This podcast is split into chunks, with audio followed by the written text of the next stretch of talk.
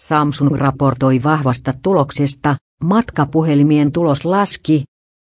Elektroniikkajätti Samsung on raportoinut vahvasta, muistikorttien ja näyttöpaneelien kovan kysynnän siivittämästä tuloksesta.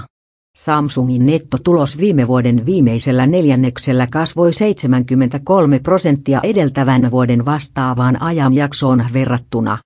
Tulos nousi 11,4 miljardiin dollariin. Kyseessä